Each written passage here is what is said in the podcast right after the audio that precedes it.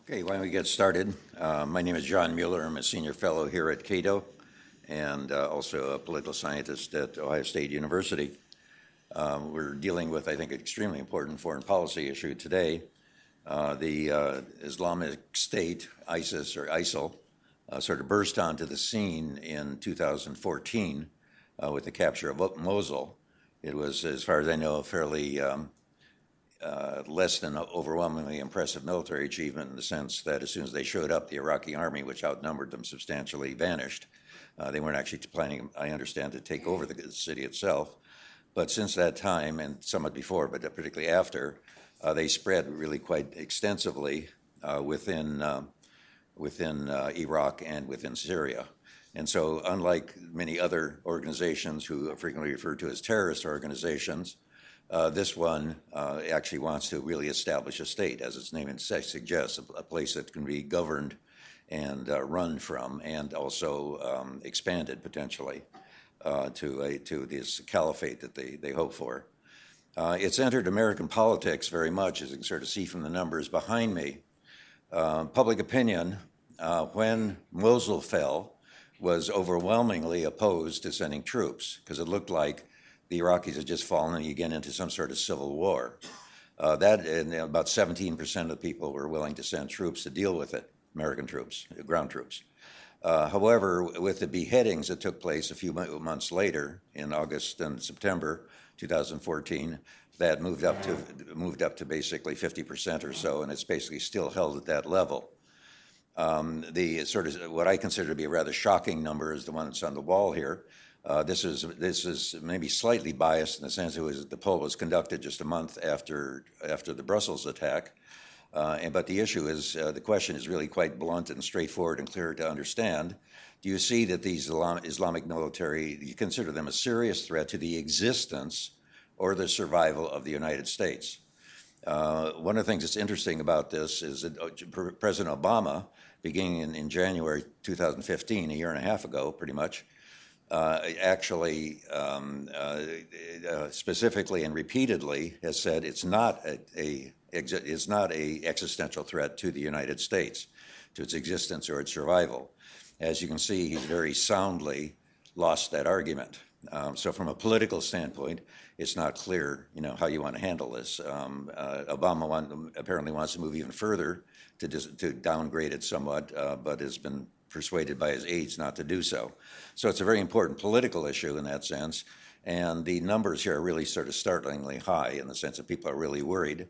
There's one case that came, my colleague Benjamin Friedman found, in which um, a woman in Illinois uh, was told on, on a telephone that the Reverend Ice and his wife were going to come to her church. She got very alarmed and called up the sheriff and said, The ISIS are coming to my church. Um, so that so what it does is struck this incredibly responsive chord. In many cases, as much as 9/11, even though what triggered it initially was a handful of uh, brutal and cruel and televised um, uh, beheadings. Nothing is obviously as massive as um, of Americans, of course. Uh, nothing as massive as 9/11. Okay, so one of the key issues, it seems to me, is basically can this Islamic State be sustainable from, and if so, how, for how long and so forth. Uh, they, have lost a fair amount of territory, uh, starting as early as 2014 and continuing. Um, the number of recruits interested in going seems to be, according to James Comey of the FBI, seems to be very much down, very strongly down over the last six months. Maybe that's a trend, maybe it isn't. Uh, but the issue, basically, the fundamental issue, the bottom up issue, is can this thing actually function and for how long? Uh, we're fortunate to have two extremely uh, uh, good people to talk about this. Uh, one is Howard Shatz, um, who is a senior economist at the RAND Corporation, uh, professor of the Pardee RAND uh, Graduate School, and director of the RAND Initiated Research at the RAND Corporation. And the other is Jacob Shapiro, who's associate professor, soon to be full professor in the few weeks uh, in Princeton at the Politics and Interna- in the Department of Politics and International Affairs, and he's also co-director there of the Empirical Studies of Conflict Project. Uh, they have just come out with a report, a book, uh, which is there's some flyers out there if you didn't pick one up, called "The Foundations of the Islamic State." uh, looking basically at the things they're talking about today, except for the period from 2005 to 2010. So that they'll give you background for this. Uh, today, presumably, they're starting to work on a sequel. Uh, which will bring it up to date, and we look forward very much to getting that. The book can be downloaded uh, free, I guess, and, and, also purchased on the RAND website, which is simply rand.org. So uh, the, the, procedure here is um, we're going to ask uh, Howard Shatz to speak first, and then uh, Jake Shapiro, each maybe 25 minutes or so. Um, and it, it's really to get a real discussion of this going. I've asked them to, if they disagree with people who they think are generally pretty sharp people, uh, we should get some sense of a range of what opinion on this has been. They both worked on this uh, as uh, uh assiduously and are, uh, um, you know, extremely qualified to talk about it. And it'd be good to get sort of a, a feel for not only what they think, and they're going to agree and disagree on some aspects, I think, uh, but also the sort of the range of opinion of uh, serious people who have been studying this because it is a very important foreign policy uh, concern. Uh, Obama has promised to degrade and ultimately destroy, ultimately suggesting it might take a while, ISIS. And so one of the issues will be what are the prospects for that? Um, the only other thing I have to say is that uh, yeah, we'll be finishing at 5:30, and then there'll be a reception in the uh, you know, by the front door there, uh, where you came in, uh, uh, which uh, will have food and uh, beer and wine, and you can uh, engage these people individually. So we'll, t- we'll have them talk for about 50 minutes. I'll ask a few questions, and then we'll open up to the audience and get some light on this extremely important issue. Howard. Thanks very much, John, both for the introduction and for inviting me to speak here. Um, and it's a real pleasure to, to be here with uh, Jake as well. As John said, we just finished a report, a book uh, that we've worked on for quite some time. Uh, and I think we're both very relieved to see it out. So, as John said, the group that calls itself the Islamic State really became known to most people in June 2014 when it conquered Mosul. But it's been in Iraq and in the Middle East quite a long time. And what I want to do in my 25 minutes is give you first some, some background about the group so that we all understand who these people are and what they've been doing. I'll talk about how they've been operating for more than a decade with the same basic structure, same philosophy, same goals, and really same bureaucracy and same management. They've been rational about their administration, they've been careful about their spending, they've been diversified in their revenue sources. And we see they have this tremendous continuity and this tremendous ability to survive under great pressure, to remain and to regenerate as they have. And so I'll, I'll do that too.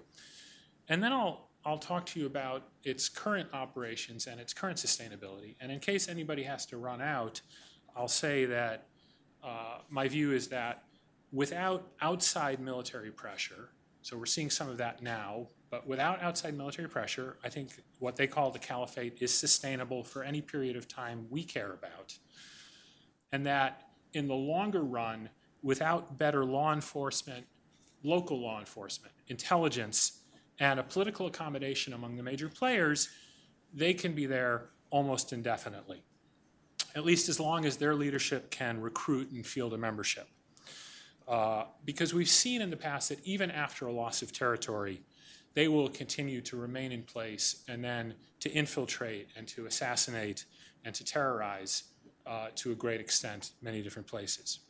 So let me start with their history. They really have their origins in, in Jordan with a uh, terrorist named Abu Musab al Zarqawi, who uh, was part of a group there, uh, went and got training in Afghanistan, and then came into Iraq around 2002. And in 2004, he swore allegiance to Al Qaeda. And that was the start of Al Qaeda in Iraq. They never called themselves Al Qaeda in Iraq. They were Al Qaeda in the land of the two rivers uh, and, and one other variation of that. But they came to be what we called Al Qaeda in Iraq. Even, even at that time, there was discussion between Zarqawi and uh, Al Qaeda in Afghanistan and then in Pakistan about an Islamic State. Right? Now, a coalition airstrike killed Zarqawi in 2006 but two new leaders emerged, uh, one of whom was an Egyptian, one of whom uh, was an Iraqi. There's, for some period, we didn't know whether this person actually existed, but it turns out he did exist, and some people say he was quite effective. In 2006, they declared the Islamic State of Iraq. Right? So what we see today really is an outgrowth of what is now 10 years old. These two leaders were again killed in a coalition operation in 2010, and this is when the current leadership emerged, in particular Abu uh, Bakr al Baghdadi, who was a veteran not only of the group, but also of a prison camp that, uh, that the US and the coalition maintained called Camp Bucca, where many of their members were imprisoned for a time. Uh, Baghdadi moved forces uh, clandestinely into Syria in 2011, and that was the core of what is now known as uh, Jabhat al Nusra, which is the official Al Qaeda affiliate in Syria. Jabhat al Nusra and Baghdadi split in 2013. Uh, the Islamic State of Iraq overtly moved into Syria, declared itself the Islamic State of Iraq and Syria, or of the Levant, or of al Sham. And then in 2014, uh, after taking over Mosul and many other cities, declared itself the Islamic State. Uh, I and others at RAND have been looking at this group since about 2007. Jake has been looking at them for a long time too. And so we've been looking at them mostly using their documents. Uh, we recover their documents on the battlefield, and they're quite assiduous about record keeping. And you can learn a lot not only about their operations, but about their personnel Uh, and, and how and their reporting requirements as well. And, and so what we've done, what a lot of what I'll say about their past is based on their personnel rosters, their financial records, their correspondence, their expense reports, revenue spreadsheets, organization charts. Let's start with, with their overall organization. And you'll see there's tremendous continuity, and I'll keep coming back to this. This group has not gone away, and this group is not new. Their top level looked a lot like Al Qaeda's top level, and this makes sense because Zarqawi trained in Afghanistan, and this actually may be the optimal way to organize a terrorist group. But what they then did with this kind of structure of a leader and of department heads, a military head, an intelligence head, an administrative head. What they then did was they then replicated that at lower geographic levels. So unlike Al Qaeda, they, they went from the start uh, to organize themselves to govern territory. And we saw this in Anbar province in Iraq. Uh, this is the largely Sunni province that borders Syria and Jordan. We saw that there was an overall provincial emir that's their leader. And then we saw they had divided Anbar into six sectors, and each sector had an emir also. And in the province, there were emirs with each with specialties.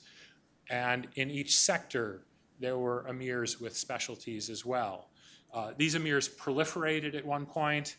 Anbar, uh, the Euphrates River runs through Anbar, so one sector we looked at had an emir of boats. Apparently, he was responsible for procuring and repairing all the boats they used. Uh, but that was a case of, we think, a hyper specialization, which they corrected from. Uh, we also we also learned that at least by 2008 and probably earlier, they had already subdivided Iraq into 31 different sectors, and they these sectors were largely what you see them controlling today. Or certainly, if you look at maps of their control at their peak power in 2014, and you looked at the areas in Iraq where, where the Islamic State had people or had taken control of cities, these were the areas they had marked on, uh, on their written description of their sectors from 2008 or before.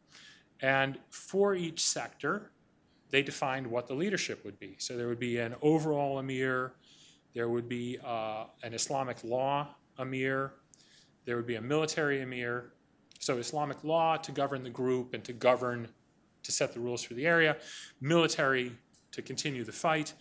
And for each sector, they also designated that there should be a media emir. So again, right, the continuity that I'll keep talking about, we know them today from their videos, from their beheading videos, from their their, their videos of their, their troops with the black flag in armored vehicles or in trucks driving down the streets of Raqqa or of, of Mosul. This is not new for them. Media was extremely important to them as early as 2008 and even before that. And, and we also see from their documents that they listed whether these positions were filled or not. Now, 2008, uh, the coalition was conducting a withering campaign against them. And we were in particular targeting media emirs. And for these 30 sectors, we have data for 30 sectors, uh, no media emir positions were filled. So there was some effective, uh, our operations were effective in cutting off their leadership. But if we go back and think about the committee structure, they were very good at bringing new people in when top leaders were eliminated. So that's their organizational structure and their territorial control. We also looked at their human capital, uh, their, their personnel policies, okay? And uh, we had data on skills and on nationality. And what we found was they were very rational about how they allocated people, right? So uh, the suicide bombers were almost in, in our data, we're, we're all foreigners because the foreigners, they were the true believers. They had to actually make an effort to join this group. Right? The people who did intelligence and security, the people who really needed local knowledge, the people who uh, did extortion operations against businesses, they were all Iraqis. And again, don't forget, ISIL, the, the Islamic State, is in Syria and Iraq, but we're dealing with Iraq now. Um, they were all Iraqis because foreigners stick out, right? And if you're doing intel or you're doing security, you don't want to stick out. What we also found, and this is quite relevant to today, most of the foreigners were in administrative or military roles. Right? So it wasn't just that foreigners were suicide bombers. Foreigners were coming and they were strongly involved in the fight and in running the organization, much as we see today.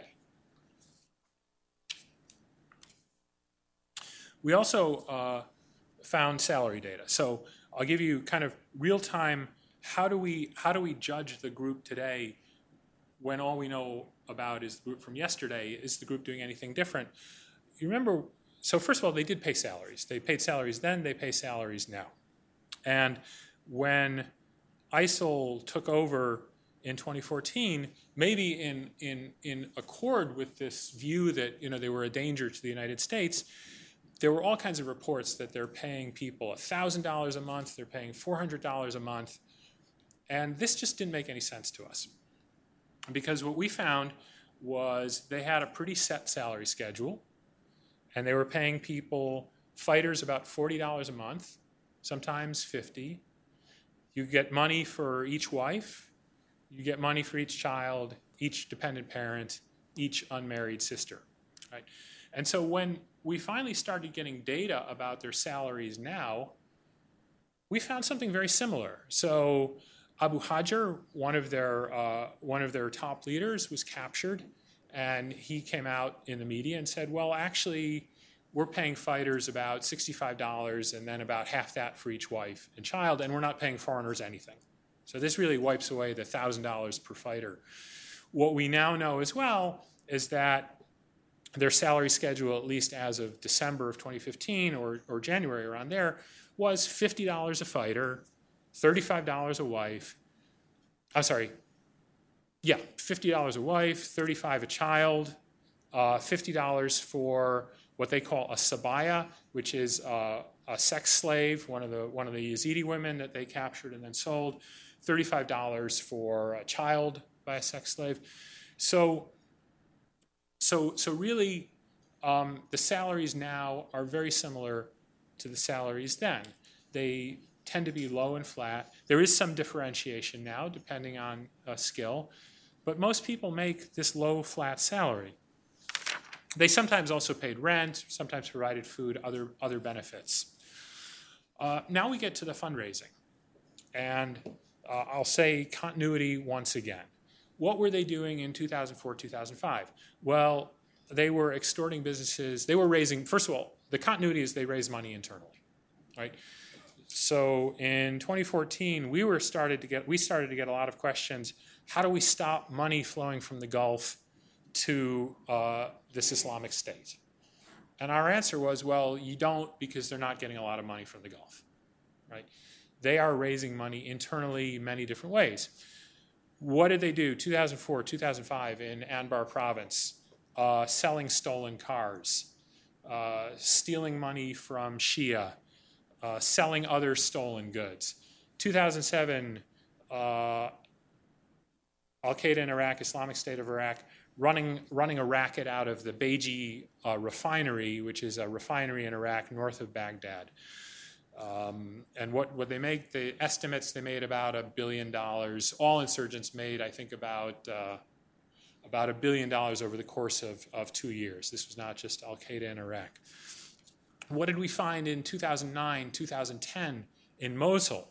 Well, they were making deals with the government so that they would get a certain percentage of construction contracts, right? And they were stealing uh, uh, real estate deeds and reselling them. So, you know, much like a criminal organization. The big change now is that a lot of that had to be done clandestinely. Now they have territory. So they have many different uh, avenues of raising money. And I'll get to that when I talk more about the group today. We also saw, uh, and they do this today, we saw that they reallocated money within provinces and across provinces. So each province that raised money would send 20% to the center. When you read about them today, you'll find something about the General Treasury or the Beit al-Mal.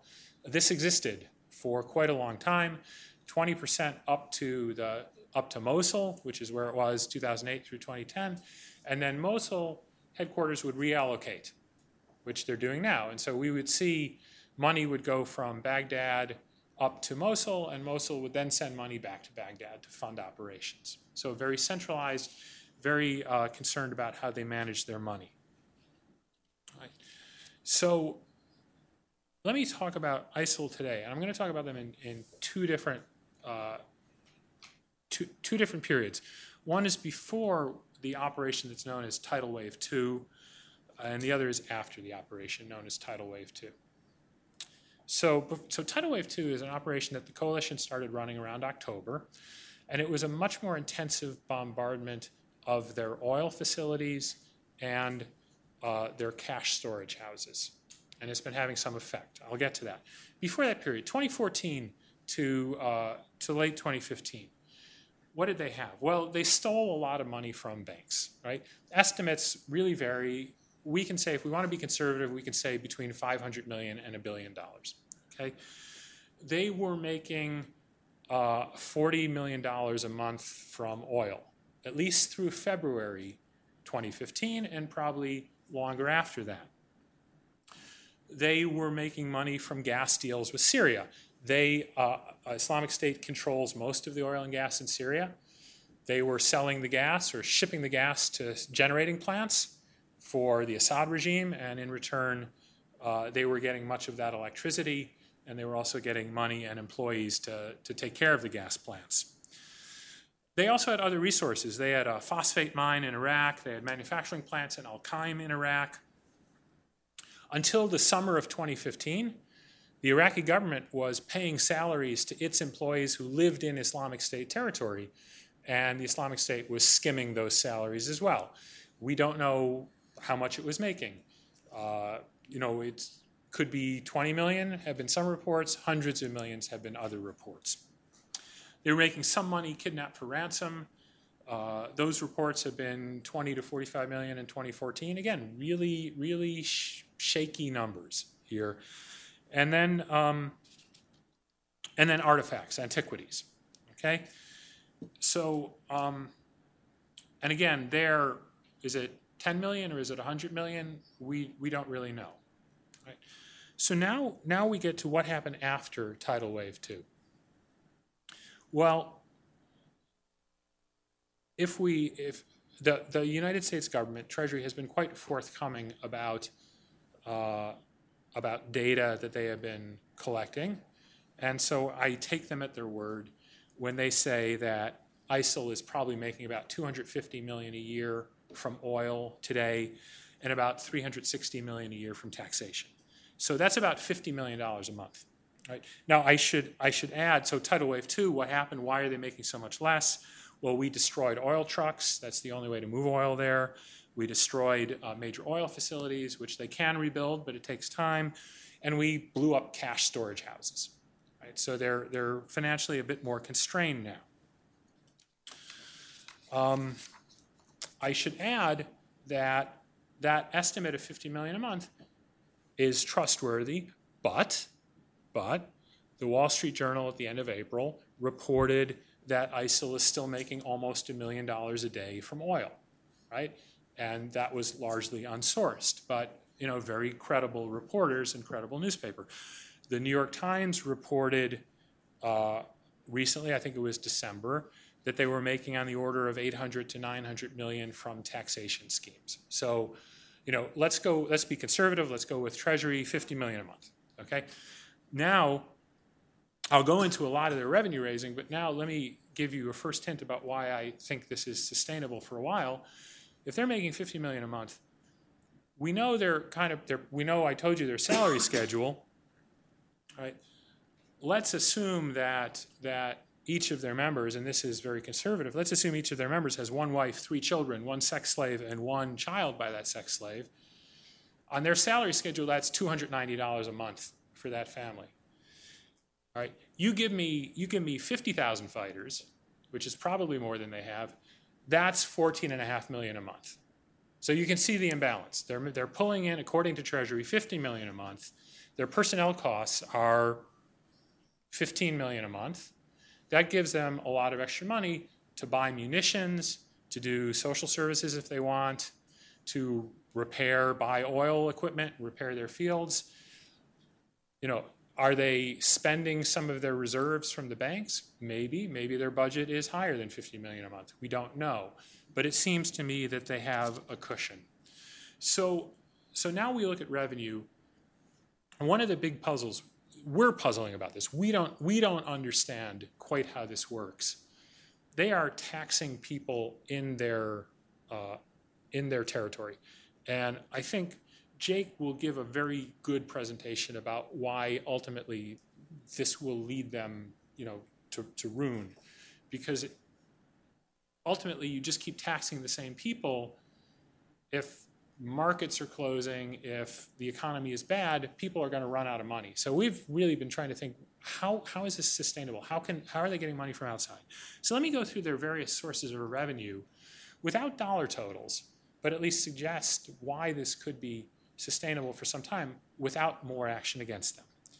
So, antiquities, that's certainly sustainable. Everywhere you go in Iraq and Syria, you can find antiquities, and you can sell them on the international market for something. They have a very diversified tax structure. Some of that's going to some of that's going to run out, right? So, an example of some of their taxes. Uh, you know, they wanted to tax students one time in Hawija, Iraq, for textbooks. Well, you can only tax students so many times until they run out of money, right? They charge in, in Mosul, they were charging shopkeepers uh, 2500 a year uh, for rent in one of their buildings. 60 shopkeepers, 2500 a year. You know, that's not a lot of money, but it's, it's money. You can do something with that. Uh, they were charging 750 dinars, Iraqi dinars, that's about 50 to 75 cents, to park in the parking lots they control in Mosul. Right? So they have all these different local sources of revenue, some sustainable, some not. Uh, but we do know that people who live in their territory are getting remittances from outside, family members. Again, the value of those remittances, we really don't know. Right? They're charging, and this is a very sustainable source, they're charging transit taxes on trucks that pass through their territory. Why would trucks pass through their territory? Well, because in Syria, wheat, grain is grown in the east, outside of their territory, and in their territory, and people live in the west. And so you need to truck that grain through ISIL territory to the west. At the same time, in the west, vegetables and fruit are grown as well as pharmaceuticals are manufactured you need to truck those through ISIL territory to the Kurds and others who live in the east. So they're getting transit taxes. What are they getting? Reports vary. $300 a truck, $1,000 a truck, $1,700 a truck. And this is all money, as long as it's just passed through, coming to them from outside. And those estimates, by the way, in January 2016, it was estimated they were getting $140 million a year from this trade. No way to verify that. Um, they also own considerable resources. So they have a lot of Syrian cotton production, which can be sold outside of their territory. They have uh, cement factories, flour factories, asphalt factories, uh, canned food, uh, water bottling, textiles. So the puzzle is are they selling it outside their territory? My, my educated guess is probably. These are long established trade routes. People are willing to buy and sell, and long established smuggling routes as well. All right? And finally, the other part of the puzzle is they can control their expenses. Uh, the news reports are that they cut their salaries in half. Uh, we have seen them historically vary their salary payments. They'll delay salaries, they'll cut expenses other ways. So, so if they lose revenue, they can go on for some time. So, what does this what does this mean for for taking care of them? Uh, I guess the the punchline I would I would come to is we do have military activity against them, and the plan is to uh, build up that military activity, mostly using local forces, eventually root them out of Mosul, root them out of their Iraqi capital, root them out of Raqqa, their capital of, of their entire caliphate. And, and, and that's really, I think, the right way to do this. Uh, we would also need to stop their deals with the Assad government in Syria, uh, although that's going to be much harder to do. And the reason that this military pressure is important is because for the time we care about, as long as they have this caliphate, as long as they're able to operate, uh, they will cause misery to the people who live in their caliphate. Uh, whether that's in the U.S. interest to care about is uh, individual preference.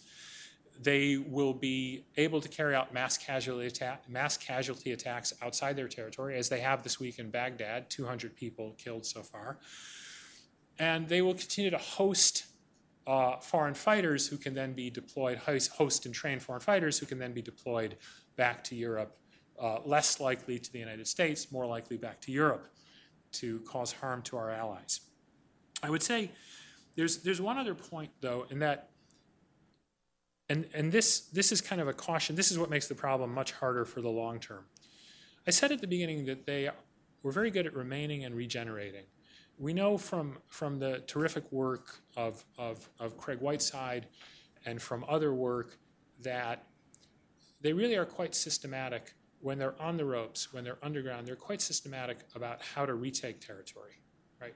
It's a pretty coherent plan. They will infiltrate a town. They will assassinate representatives of the legitimate government, be it policemen or government officials. They will make connections, social connections with town leaders. They will make connections with the mosques, and then they will move in militarily.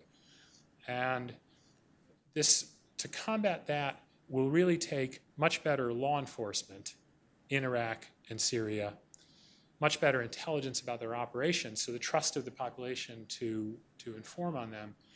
And then a political accommodation. As long as there are populations in Syria and Iraq who view the Islamic State as a better option than the governments in Baghdad or Damascus, the Islamic State will have staying power in one form or another.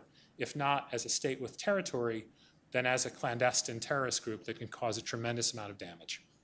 Thank you.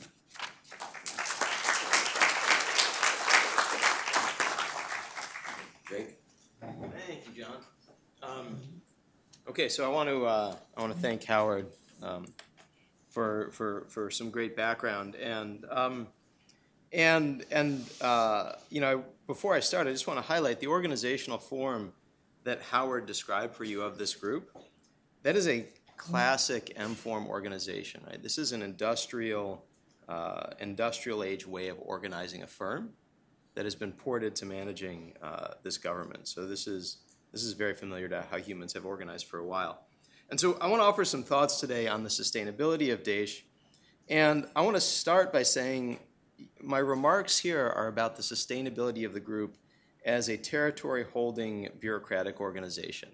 Right? And when I say sustainability, I'm thinking of kind of out beyond a three year time frame and not thinking of the group as being able to go to ground again and then regenerate, but as being able to manage uh, the territory it now holds or some significant portion thereof. And so I'm going to kind of talk about two things. I'm going to first talk about why it's hard to understand and think about the general economics of the group. I'm going to pose that to you as a bit of a sampling problem. And then I'm going to talk a little bit about where could we get in terms of thinking about the group's sustainability, or where could we have gotten in late 2014, early 2015 by doing some simple multiplication and comparing estimates at the time to what were the pre-war realities in the territory the group controlled at the time. So those will be the, the two things we'll talk about. So um, the, the, the first work I want to highlight, which is, you should think about this as a demonstration of why it's hard to understand, is work I've been doing with uh, Quy-Toan Do at the World Bank and Chris Elvidge at NOAA, thinking about the group's oil revenues. And we were inspired to do this because we started looking at uh, oil revenues and estimates of oil revenues that were being put up in 2014 and early 2015, and we saw a great deal of contradiction. Right? So this is an example uh, from con- congressional testimony in November 2014, um, and uh, this is kind of the opposite claim being made by the Financial Action Task Force, which is an international anti-money laundering body, in February 2015. So just a few months later, right? So the first quote says, "There's sustainable oil income. It's significant, three million dollars a day." And the second one says, "Yes, but they're not going to be able to sustain." And so we wanted to know uh, basically which of these is kind of the right answer. And, and so what we did is uh, we looked at Iraq and Syria. So this is just a, obviously a map of Iraq and Syria. And then what we did is in both countries, see if this is working here. There we go. Uh, it doesn't seem to show up on the screen though. But so each of those uh, little triangles is an oil field. Uh, and at each field, we can, using remote sensing satellite imagery from uh, a satellite that's up in polar orbit, look for each field at what the heat is that's being produced at that field, right? What the temperature is that's implied by that of the things that are flaring, and how much light there is at night. So we can basically tell are you burning the methane gas that comes up when you produce oil? And at night, are there lights on, right, as there are in any industrial facility operating at night. And we can even, and I'll show you a picture of this with the satellites, measure low levels of heat that are consistent with informal refining, right? And, um, and you know, so we did a simple thing. We said, okay, let's classify each of these flaring sites as either being under Daesh control at a particular point in time or not, and then, uh, and then see how much oil it was being produced. Now, I want to say in doing this, it's important to keep in mind that in all these fields, the default standard practice at the start of 2014 was to flare off the methane gas that comes up with production.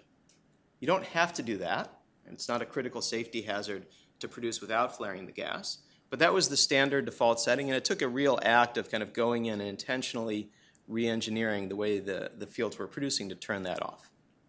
Okay. So, so with that in mind, let me show you quickly why we're able to estimate oil revenues. So what, what we've done here is for each of the fields uh, in Iraq and for total production in Syria in 2012, 2013, and 2014, we've just plotted the log of the oil output in millions of barrels over the course of the year against the average radiant heat produced at that location over the course of the year. And what this plot shows you is that there's some noise to the relationship. But in general, if you want to predict before the conflict got started where the oil was being produced, a pretty good thing you could do is look at how hot and how much energy was coming out of that field. It's not perfect, but it's not bad. So, of course, the data are much more granular than that. And so let me show you some specific fields. Okay, so, so, so these are actually three, uh, three different fields. And let me just walk you through what's here. And I apologize for walking away from the plot, but I like to gesture, so I'll be loud. Um, okay, so the top plot is what's called uh, M10 band. And this is the band that you use to measure the heat of a light source. And it basically uses some basic physics relationships to infer from the nature of the light coming into the sensor how hot the thing is. And it gives you a measure of how much light is coming in at that value. So the blue on the top is just, is there any detection at all in the M10 band? The green, the second column, is showing you what's the inferred temperature. And this is important because methane gas burns at around 1710 degrees Kelvin. All right?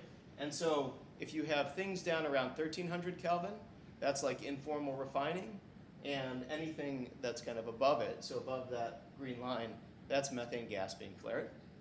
And then what we have here in the day-night band is this is just after we've subtracted out lunar illumination, how bright is that piece of the Earth at night? Okay.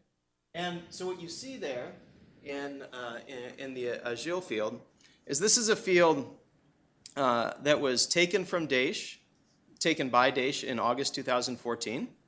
And you might notice there that in August 2014, the amount of illumination at the site dropped significantly, as does the rate of M10 detections and the temperature produced at that field. But there's still production going on. And then it falls off for a short period, and this spike in uh, early, late March, early April 2015 coincides exactly with the Iraqi army offensive to retake this field. Right? And so you see they come back, and one thing Daesh did as they were retreating is they set fire to a number of the wells.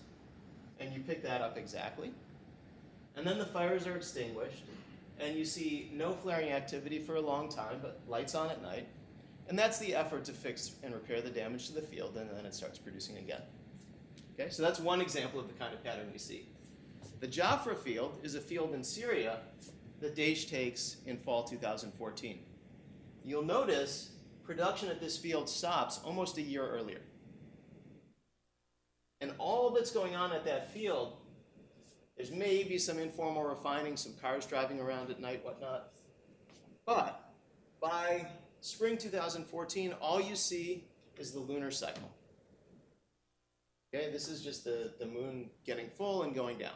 And the sensors are so sensitive that you can pick that up. So Jafra, there's basically no production during the period when Daesh controls it. And this was not a tiny field, right? This was a field that had meaningful oil production, and they clearly did not have the personnel to restart production. This last field, Taq Taq, is a field uh, in the Kurdish areas of Iraq where there's normal production throughout. And you basically you see the M10 detections are kind of moving up and down. The temperature is consistently around 1700 Kelvin and the lights are on at night all the time. Right? So that's kind of normal oil production in, Iraq and Syria. And so what we can do is we can take that calibration where we said for these fields, uh, how much do we think is produced given how hot the fields are? And we can uh, do some production estimates. And so this is just showing you the production estimates in billions of barrels of in, uh, in barrels of oil per day, thousands of barrels per, of oil per day, in Daesh held territory under two different assumptions. So on the left, we've assumed that when there's no light, there's no production. On the right, we've assumed that when there's no temperature detection, but there are lights on at night, they're producing at the rolling average of production over the previous periods where we actually detected temperature. So that's like saying they've shut off the flare for some reason, but the oil is still coming out of the ground.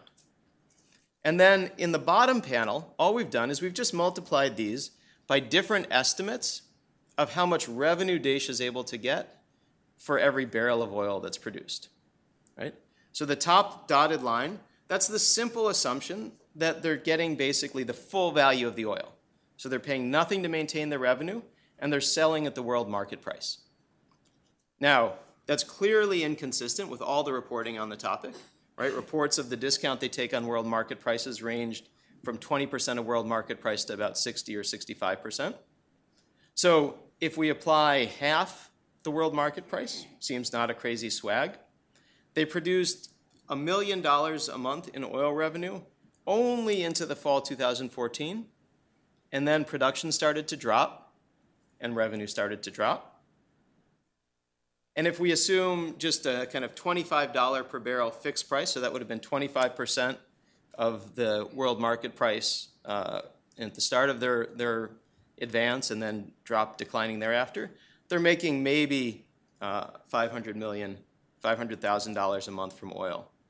Uh, uh sorry, 500,000 uh, per day from oil thereafter. Now, uh, what I want to highlight in this, right, is the numbers when we assume venting look not bad, right? Uh, $500,000 per day is still $150 million uh, a year. That's not, that's not a bad number. Um, that's an extremely generous estimate because there we're assuming that whenever we see any bit of light at the site but no heat, they're producing at the rate they were when we saw lights and heat. Right? So that's assuming basically no degradation of the infrastructure. So a question that comes up from this is why does this look so different than a lot of the public estimates that are out there?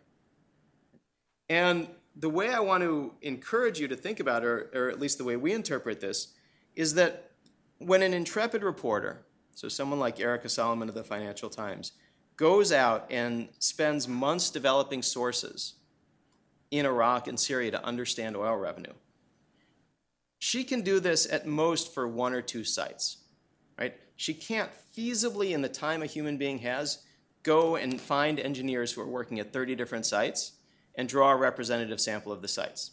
And so you get the standard sampling problem you have in any situation where you only get to see a little bit of the world, and if you infer what the rest of the world looks like from that little piece of the world, you're going to make mistakes. And so what we did here is basically we took a census of oil production using the remote sensing. So um, this can be, you know, you can take this a lot of different ways, but I think the right way to interpret this is to just say, look, this is why it's hard to understand what's going on. Because the standard toolkit that we have can't take a representative sample of any of the quantities of interest. Even the captured documents don't give us that, right? We maybe get one administrative emir at one point in time, and then we have to assume that the others are working in the same way. And we never know that they are. Okay. So that's the first half of what I wanted to talk about. Second thing I wanted to talk about was think about the sustainability of the group uh, for the long run. And, and here again, uh, to minimize disagreement with my co-author, uh, we have slightly different definitions of sustainability. Uh, I'm thinking over a slightly longer time frame and limited to uh, the control of substantial territory. Okay. Uh, so the first point I want to make, if you think about sustainability of the group, um, is basically they're fighting a three-front war. Right? They have the Syrian government forces supported by Russia and other rebels uh, on their western flank. They have the Kurds supported by the U.S. on their northern flank. And they have the Iraqi government supported by the U.S. on their eastern flank. And uh, over time, since their initial success, they've been steadily losing territory. Now, the territory they're losing is the territory those other entities care about. Right? So if you look at a map of the territory that Daesh now controls, there's a lot of that that no one else wants to run. It is a notably rebellious, difficult to control population that produces not that much in tax revenue. So it's not clear that, you know, to, to be colloquial about it, it's not clear the juice is worth the squeeze for any of the surrounding states. So that's, that's, but they're fighting a three front war, and that takes a lot of money. Uh, the second thing to point out is that whenever you get these nice document dumps, a lot of the production claims or revenue claims don't match up. Uh, so this is just a, a document uh, that was picked up and, and released on the website of uh, Aymenn al-Tamimi uh, that was produced in uh, December 2014, January 2015, and it showed revenue under various categories for the area of the group that the group controlled around Deir ez-Zor that had the largest collection of what were pre-war the most productive fields. And what I want to draw your attention to is that for the month, right, they're getting production from that set of fields of about $2 million. And this represented well more than 5% of the oil assets they had based on pre war production. So at the time, people were citing oil revenues, you know, of 50, 60, uh, you know, 100 millions of dollars a year, and that just doesn't match up here. Okay. Uh, so the last thing I want to do uh, here is let's ask what we have to do to rationalize the group's income. And so in the first row of this table, what I've done is I've said let's take the range of population that was in the area they controlled in early 2015 before the war. So this is how many people lived there before the war, which we can measure very well with remote sensing and, uh, and a little bit of math and some algorithms. And let's take the pre-war GDP of that area, which, depending on how you measure it, is about $4.7 uh, dollars per person, uh, per household per year. or sorry, per person per year. Uh, and then let's look at the range of annual revenue claims for the year. Right? So if you do that, you back out an implied tax rate of between 3 and 7.5%. That is not a state that is administratively competent. Some of the least competent states in the world manage 10, 11, 12, 13% in taxes. The world mean is 17% of GDP. Right? So if you believe that the population hasn't changed that much, and you believe the economy hasn't changed that much, and you believe the revenue claims, then you have to have believed that in early 2014, the Islamic State could not tax competently. So the next row says let's assume large population movements, but per capita GDP consistent with pre war levels, claimed revenue is right, and they can tax as well as the average state in the world. Well, then you come up with massive population movements. Right? You come up with a feasible population in the territory that pre war held between 2.8 and 5.3 million of maximum 1.3 million people. That's a stunning statement about the quality of governance under the group. That means basically two thirds to three quarters of the population has to have fled if you want to maintain those other numbers. And so then the last row just asks let's hold population in its pre war range and assume they hit the world mean in taxation. What's happened to their tax rates if those revenue claims were correct? And there you come up with the complete collapse or near complete collapse of the, the economy. And so the point of this exercise is, is, is not to say that uh, you know, there's something kind of fundamentally wrong uh, with, with the numbers others are coming up with, or even that there's something fundamentally lo- wrong with Howard's statement that the group has diverse revenue sources, and is able to use them effectively. The point is that this is at a time when the group was at its peak, and you had to, to generate, to rationalize the high end numbers for its revenue, believe that its economy was collapsing, that its population was fleeing, or that it was administratively incompetent. One of those things, or some combination of them, had to be true. And if you go back to kind of first principles and what we know about how economies around the world work, that situation will only get worse. Right? If you look across the world, governments that have unpredictable taxation, a great deal of uncertainty surrounding their political future, and poorly thought out regulations, well, guess what? Their economies die over time. Right? That's just something you see all around the world. There's the steady immiseration of states with that kind of governance. And so if you think that the uh, Islamic State is going to be able to sustain and not suffer that same fate, you have to ask yourself, well, what, what's different, right? That requires some claim about why this one is different. And, and I don't know what that would be, right? Potentially it's that there's some minimal level of trade that needs to move through their territory. Um, but let's, let's take that and say, okay, so uh, sustainable revenue, say, of 360 million from, uh, from transit taxes per year. Well, that sounds like a lot. Or even let's grant, you know, 610 million from the combination of oil production and transit taxes. That sounds like a lot until you realize that that's the total government revenue for a state fighting a three-front war, where the lowest annual military budget of one of the states it's fighting is roughly $3 billion a year. So you're not going to win that war. Now, you might be able to sustain in territory they don't care about, but you're not going to actually move the front lines with that. And so then you can ask yourself, okay, well, what about some of the numbers out there? You know, what do they translate to in terms of service for the population, which is a necessary component of not at some point having the population rebel.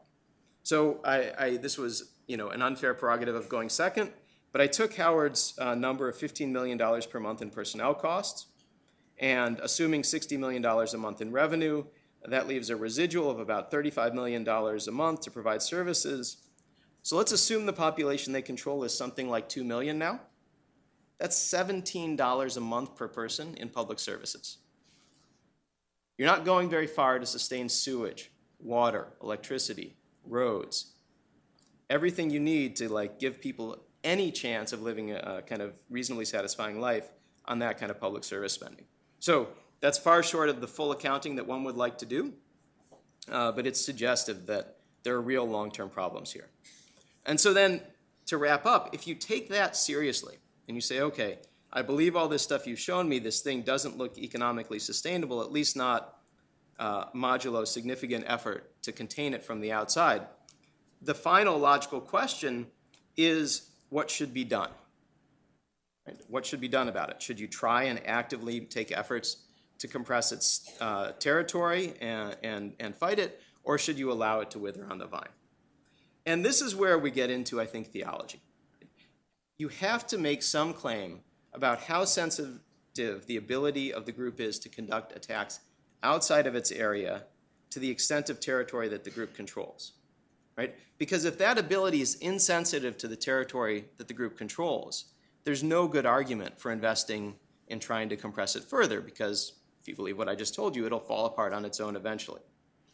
If, on the other hand, you think that that ability is very sensitive to how much territory it controls, then you have at least an argument for compressing it, right? If you think that having places to screen a population and training centers and having this ideal that others can look to is critical to generating the terrorist threat outside its territory, then I think you get into a serious argument that balances the costs of reducing its territory uh, against other options.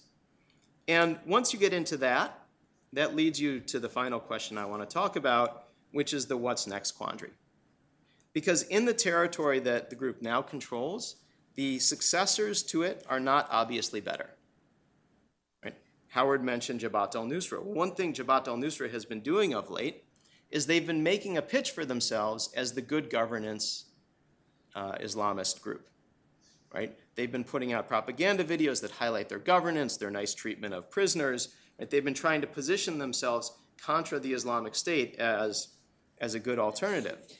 And so, if that's the successor, right, the smash and leave option is not viable. Right? You're looking at something like Libya, but even worse because you have the transit revenues. Right? And so then you start to balance those options against other ones. And that's where you need to think, I think, seriously about what does it take in terms of investments to contain and minimize the cost outside the area. And this is where you kind of logically are led to. If you believe that to the extent that the group is sustainable and the territory controls economically, it's for sure not expandable and is likely going to be slowly degrading over time.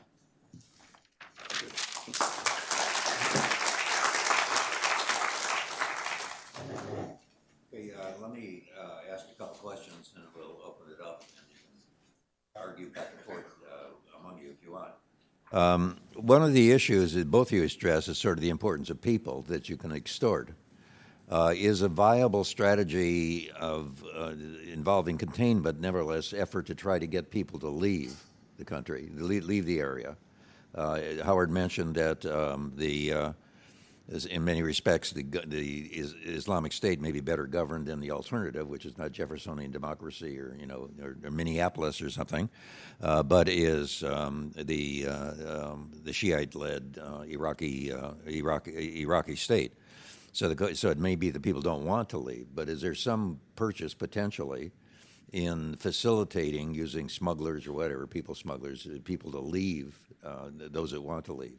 Would that, was that, is that a possibility? To, so I'd ask both of you whatever you think on that issue. Yeah, I'll, so I'll, I'll, I'll, I'll say one, one word on that, and uh, this is not really on the policy of facilitating departures, but there's a tremendous amount of anecdotal evidence out there that the group is having to coerce people to stay. Right? So during the time period when uh, Iraqi uh, citizens could collect their salaries in Baghdad and then return to Islamic State held territories, uh, there, were, um, there was some reporting that in certain areas, the thing you had to do to go collect your salary was deposit your deed to your home with the local uh, emir, and you weren't allowed to bring family members with you. Because the fear was that if you could come back to your house, or you could take your family with you that you wouldn't come back. And there are also kind of reports in the local media uh, every week of entire units of foreigners being executed for cowardice on the battlefield, which uh, one can interpret as groups of people saying, I don't like where this is going, you know, we'd like to go home, and the group uh, not allowing that and generally setting the example that they can't leave. And so if you think that that's representative of the broader problem, uh, then it certainly would suggest that what John has in mind is a reasonable thing to attempt. Yeah, uh, I think helping people leave is effectively the same thing as taking away territory because it takes away their taxing power. And clearly they value people because as, as, as Jake said early on, uh, they essentially took hostages with deeds or with families. Um, they, at one point and possibly now, would charge people $1,000 for the right to leave. Uh, we know that people are, are trying to escape, civilians are trying to escape. So, so, so, you know, that all would make us expect that they don't want people to leave precisely because of the taxing uh, authority that they get from them, and also because of the optics, right? It's not much of an inspiring caliphate if everyone's trying to escape. Yeah, is there a way of facilitating that from the outside? Could they, uh, there, there are many opponents work sort of underhandedly to, uh, to, to facilitate it. In Mosul, I think they've got like a moat or something like that. People can only go out through one area or something like that. Yeah, so that that's And, that, and so they can't go unless they, you know, they leave people behind who'll be killed if they don't come back and so forth. that is a that is a much more difficult policy question because we do know that there are people facilitating uh, uh, escapes. So there is there is there is a person or a group of people in the Kurdistan region in Iraq who are facilitating the exfiltration of of Yazidis, right? Um, what makes this difficult is that we don't know the terms, right? We don't know if it's completely clandestine. We don't know if this is if they're paying some kind of ransom.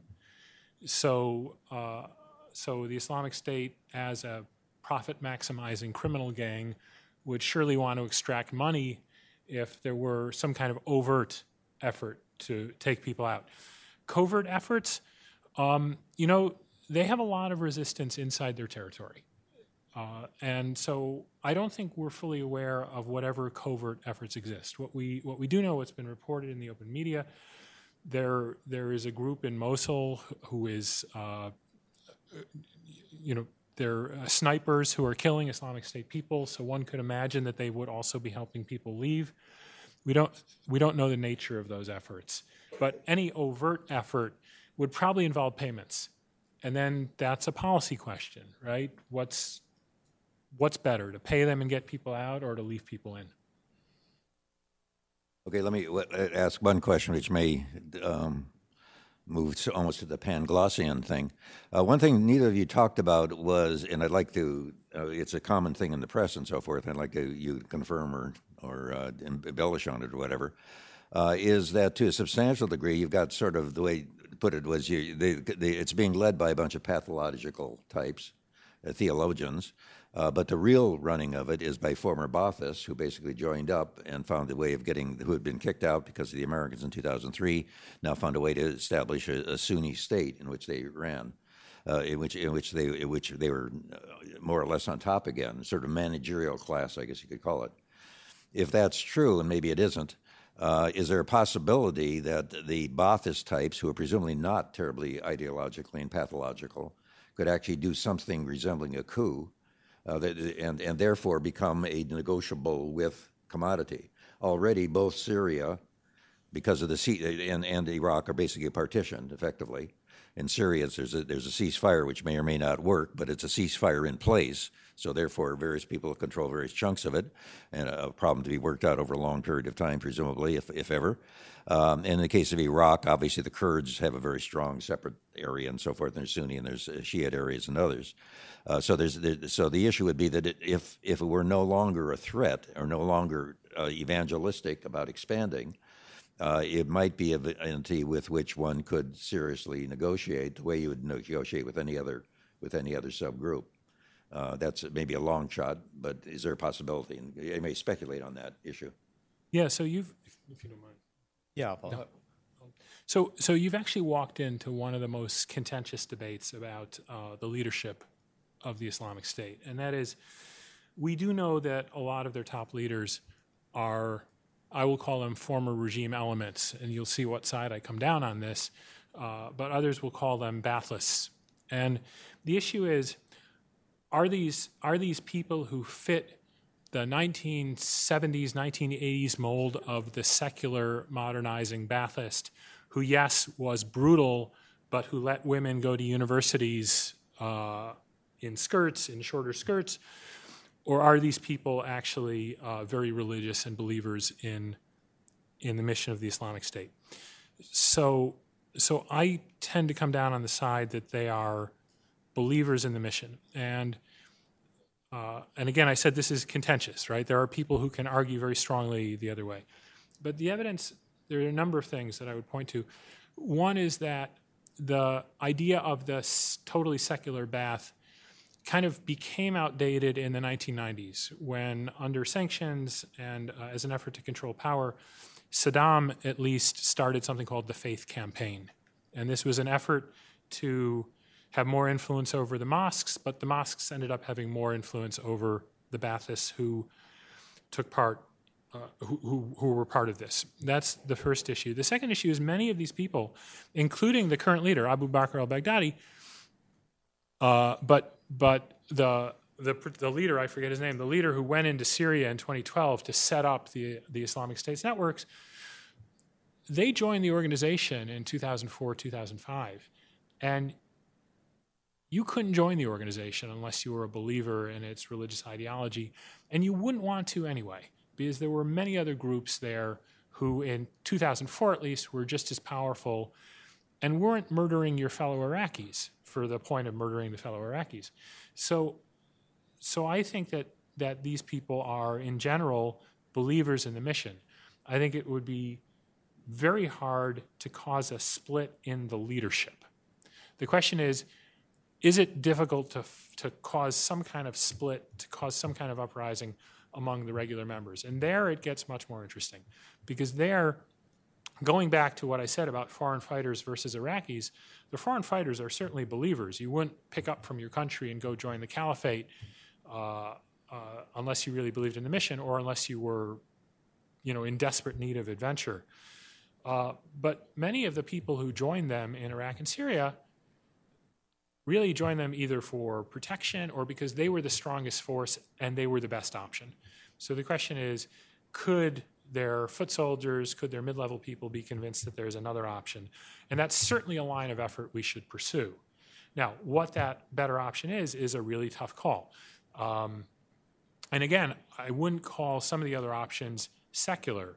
So we take one of their one of their leading one, one of their leading competitors before they took over in 2014, a group called JRTN, Jaish Rijal uh, al Tariq al Naqshbandi, an Iraqi group uh, largely Sunni, but Naqshbandi is a Sufi order and not, you know, what we have the image of the peaceful Sufis.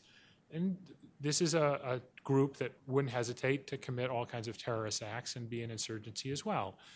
Um, so is that obviously better than the Islamic State? Not clear. Now, they were pushed out by Islamic State. They were in league with them somewhat. So so the real option, I think, is among the lower level soldiers, and they need an option.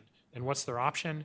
They need an Iraqi government that they feel is not necessarily completely against them, or some kind of devolution of authorities that they feel they can have a decent life uh, uh, without being members of Islamic State. And then the other issue is, is in terms of splits, we need to deal with the Islamic State's very extensive security apparatus. And these guys, the Hisbah, the religious police, and the security services really are true believers and will be very brutal. So this almost takes us back to the old efforts of the United States in the 1990s of who can we find overthrow Saddam, right? Mm-hmm. It's hard, but there may be somebody who can do it. So, so John, I would I would say though, even there's an, there's an issue here of long run strategy that goes well beyond this particular threat, right? It goes to the broader ideological movement of which this threat is a particularly noxious realization, um, but is only one of many. And I would argue that even if you believe there is a managerial class within the group with which uh, bargaining were possible or that could be split off, there's great long run value in having the group fail catastrophically and on its own terms. And this is one of, I think, the unrecognized benefits of a containment strategy, or at least of having the group's failure not be obviously attributable to American action. And I think this is best explained by analogy. So if you think about much of the history of the 20th century, anti government movements around the world were rallied by appeals to economic equality and communist ideals.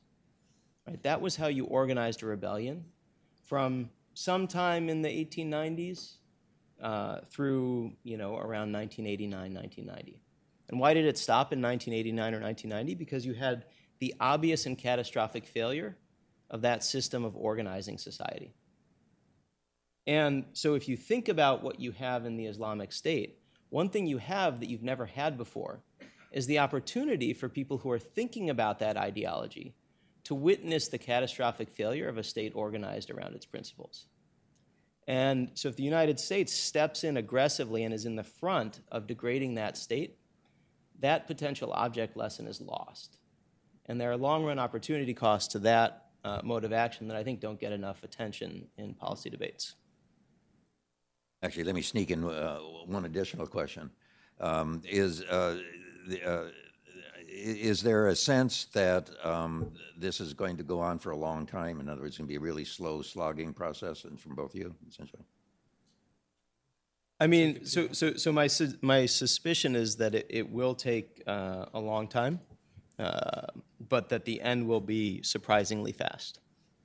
Right? As with many uh, autocratic regimes, which gradually are hollowed out from within, the extent of the failure and the rot will not, I think, become obvious until the last moments of the regime. Yeah, that happened with the Soviet Union, but it took 40 years. Is that- True. I, I would add that it would be, even even with, uh, it will be a slow slogging process, largely because the Islamic State is not the number one target of anybody fighting them. Uh, for the government of Syria, the number one target is non-Islamic State insurgency. For the government of Turkey, the number one target has been the Syrian Kurds, who they see as equivalent to the Turkish Kurds, who they are in a war with right now. For uh, the government of Iraq, uh, they haven't been capable of taking on the toughest fights. And the toughest fight is, is Mosul. It will be Mosul. Um, and the Kurds have no interest in going after Mosul or Raqqa. So if, if we think, and I think almost all of us think, that local troops need to be in the lead, this means a sustained process of training Iraqi troops uh, and settling the Syria conflict in some way to lead to an effective fighting force that could go in as a, as a, as a local force and take Mosul.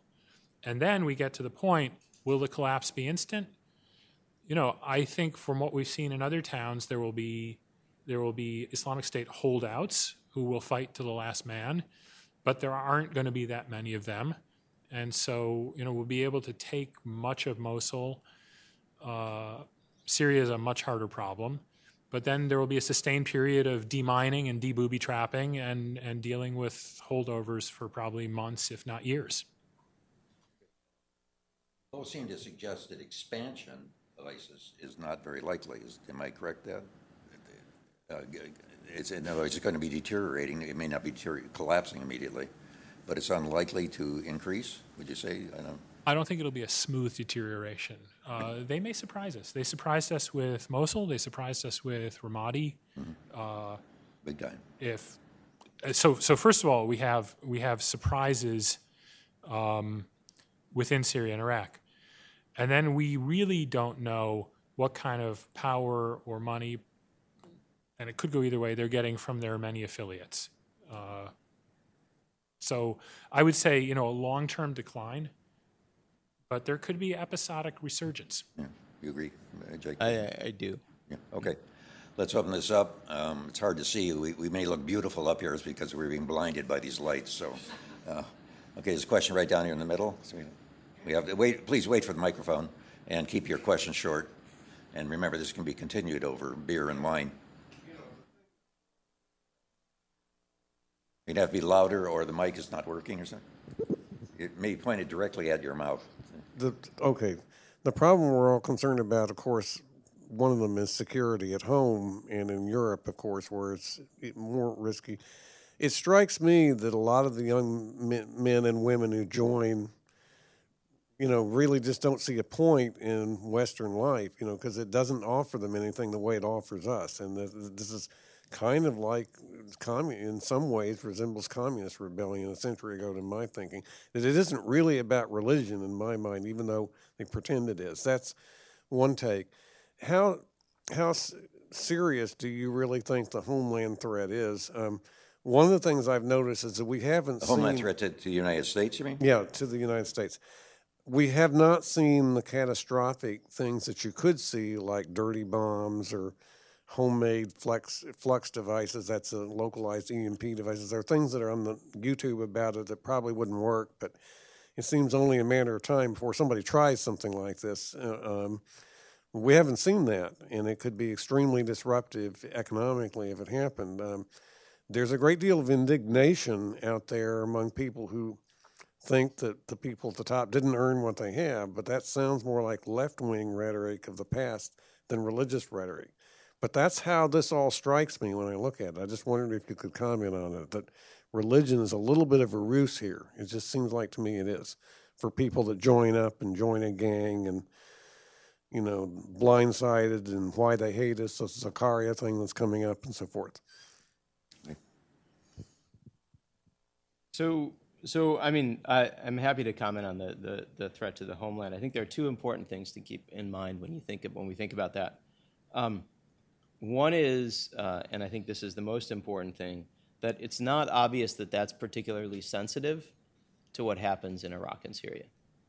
Right, so opinions can differ, but uh, you know, if you look at um, the the history going back into the the uh, you know the time since Al Qaeda was kicked out of Afghanistan, the attacks that you have seen successfully carried out in the United States, uh, fortunately, you know, uh, really very few, and in Western Europe, they have not required a long logistics tail in some well-controlled piece of territory.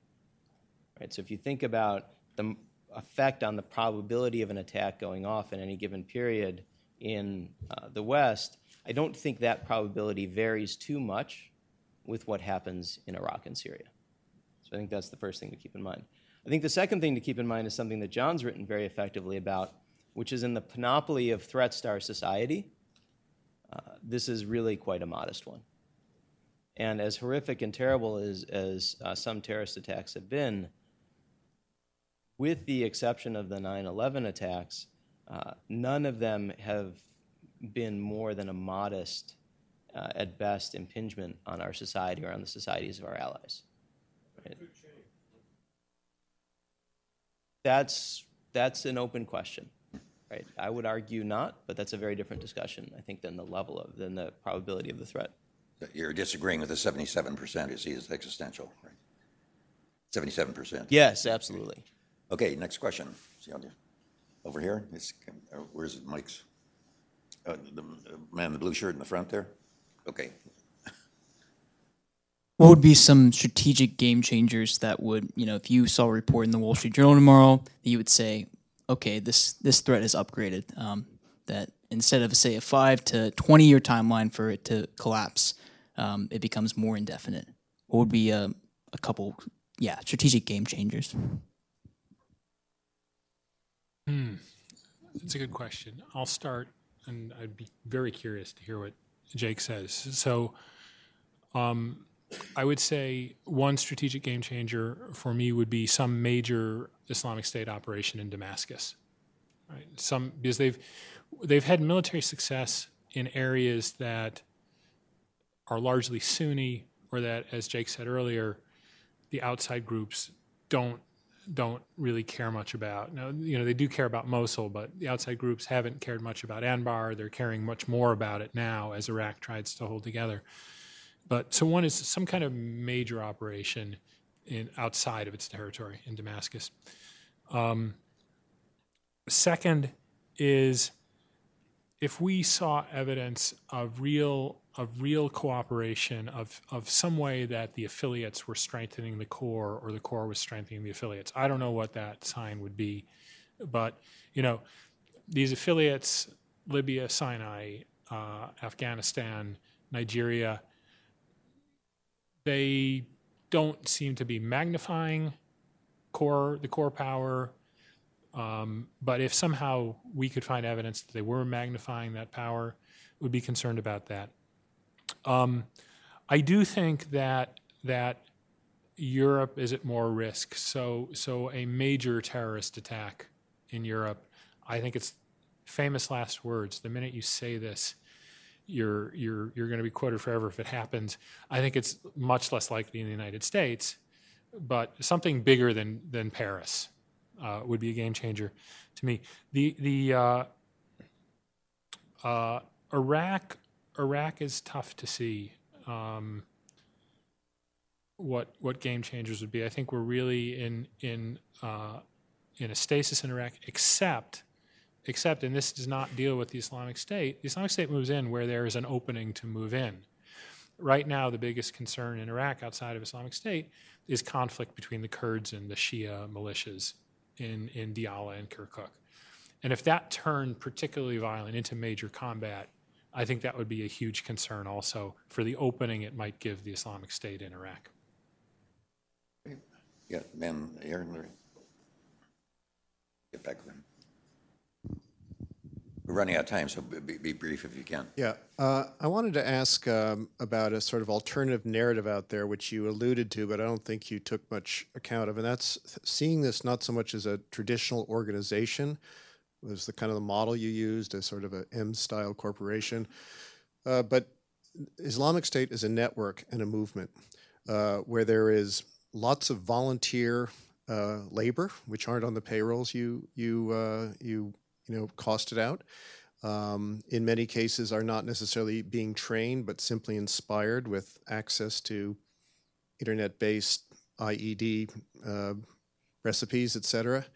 And how do you think about the whole sustainability model if you actually rewrite this not as primarily a you know Middle East based classical organization, but actually a you know ever multiplying and multiple con- concentric circles of, of volunteer uh, terrorists. You mean sort of franchise groups?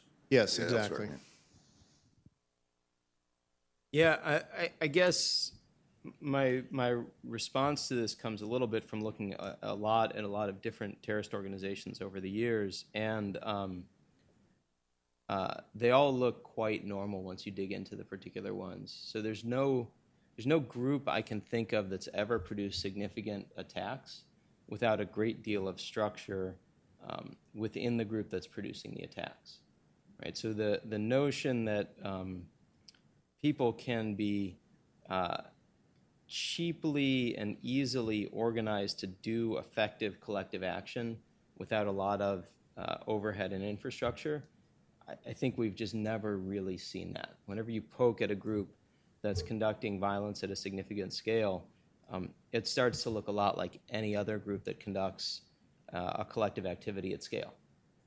And it has defined hierarchy, paperwork, record keeping, institutional norms, all the accoutrements of organizing human beings. And you know, you see this even in like our, our paradigms of network matrix management type groups that, that grow as soon as they start to scale. And as soon as any startup starts to go beyond, you know, five or six people, you instantly start to need structure and organization and you fall out of that kind of networked process.